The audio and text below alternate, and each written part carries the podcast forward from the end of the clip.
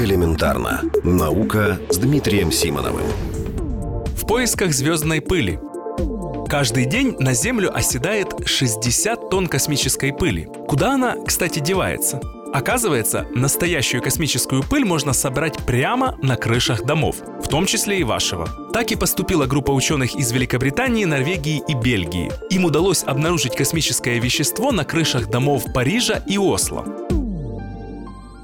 Понятно, что найти пылинку гораздо сложнее, чем найти метеорит, хотя их тоже находят непросто и не быстро. Легче всего обнаружить космическую пыль в белых снегах Антарктиды. Другой пыли там нет, а темная на белом хорошо видно. Недаром и большинство известных метеоритов также найдено в Антарктиде. Но авторы исследования, о котором идет речь, решили поискать в более гостеприимных местах. Всего они собрали 300 килограммов пыли из водосточных желобов на крышах. Понятно, что в первую очередь это самая обычная земная пыль, которую поднимают автомобили и разносит ветер. Поэтому с помощью магнитов авторы исследования отсортировали частицы с магнитными свойствами. А потом среди них с помощью микроскопа отобрали серые и черные пылинки круглой формы и с особой структурой поверхности, характерной именно для космических частиц. Так удалось найти полтысячи космических пылинок, каждая размером до 0,3 мм. По мнению ученых, все они упали на Землю в последние годы. Кому-то может показаться, что это увлекательная, но бессмысленная забава. Но это, конечно же, не так. Космическая пыль — это ценный материал, который может рассказать ученым о том, как устроен космос и что происходило в нем миллионы и даже миллиарды лет назад.